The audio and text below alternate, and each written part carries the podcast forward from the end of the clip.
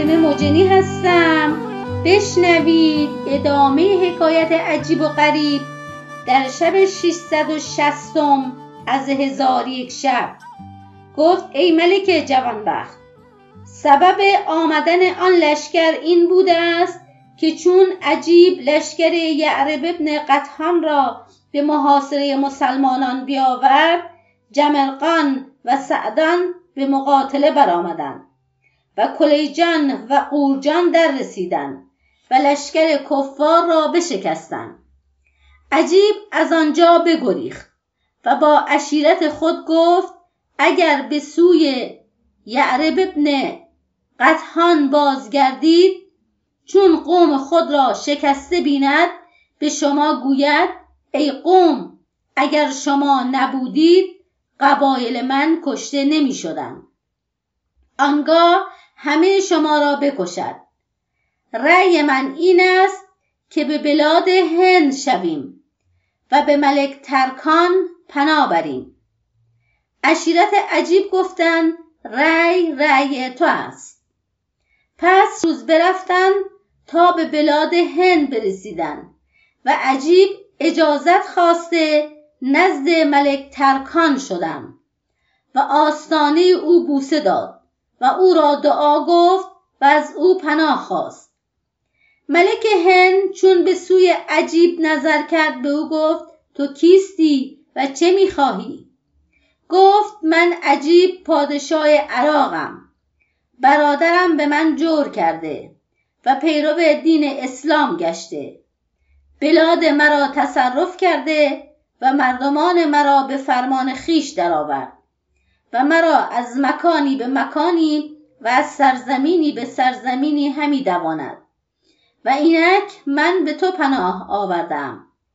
ملک هند چون سخن عجیب بشنید براشفت و بخروشید و برخاست و بنشست و گفت به نار و نور سوگن که خونخواهی تو بکنم. و جز پرستندگان آتش در روی زمین کس نگذارم. پس از آن فرزند خود را بخواست و به او گفت ای فرزند ساز برگ سفر کن و به سوی عراق شو و هر کس که در آنجاست هلاکش کن. پس از آن هشتاد هزار سوار جنگجوی و هشتاد هزار دلیر پیلنشین برگزید و با پسر خود روان کرد و پسر ملک دلیرترین اهل روزگار بود و رعدشا نام داشت.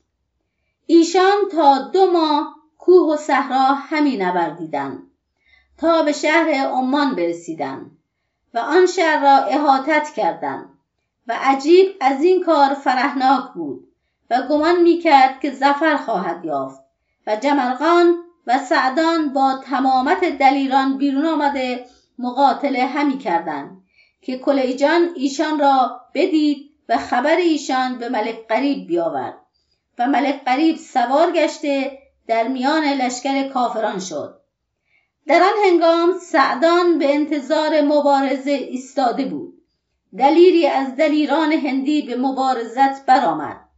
سعدان عمودی بر وی بزد و استخوانهای او را در هم شکست. مبارز دومین و سومین برآمدند. سعدان ایشان را نیز بکشت و همواره مبارزان را یک یک همی کشت تا سی تن از دلیران کفار بکشت.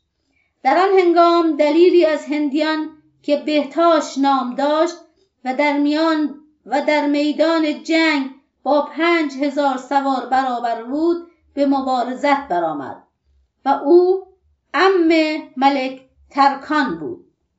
چون نزدیک سعدان رسید به او گفت ای پسترین عرب تو را رتبت بدان مقام رسید که دلیران پادشاه هند بکشی بدان که امروز تو را آخر زندگانی است.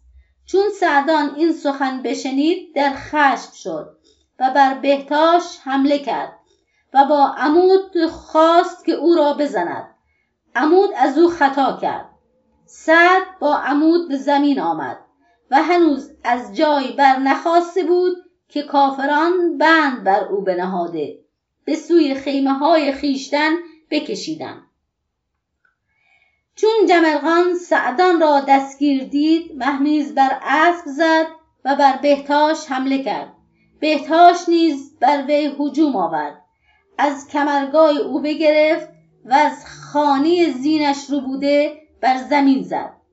کافران او را نیز ببستند و به خیمه های خیشتن بکشیدند و همواره بهتاش مبارزان اسلام را یک یک اسیر می کرد تا 24 تن سرهنگیان ایشان را دستگیر کرد. چون مسلمانان این حالت بدیدن سخت اندوهگین شدند.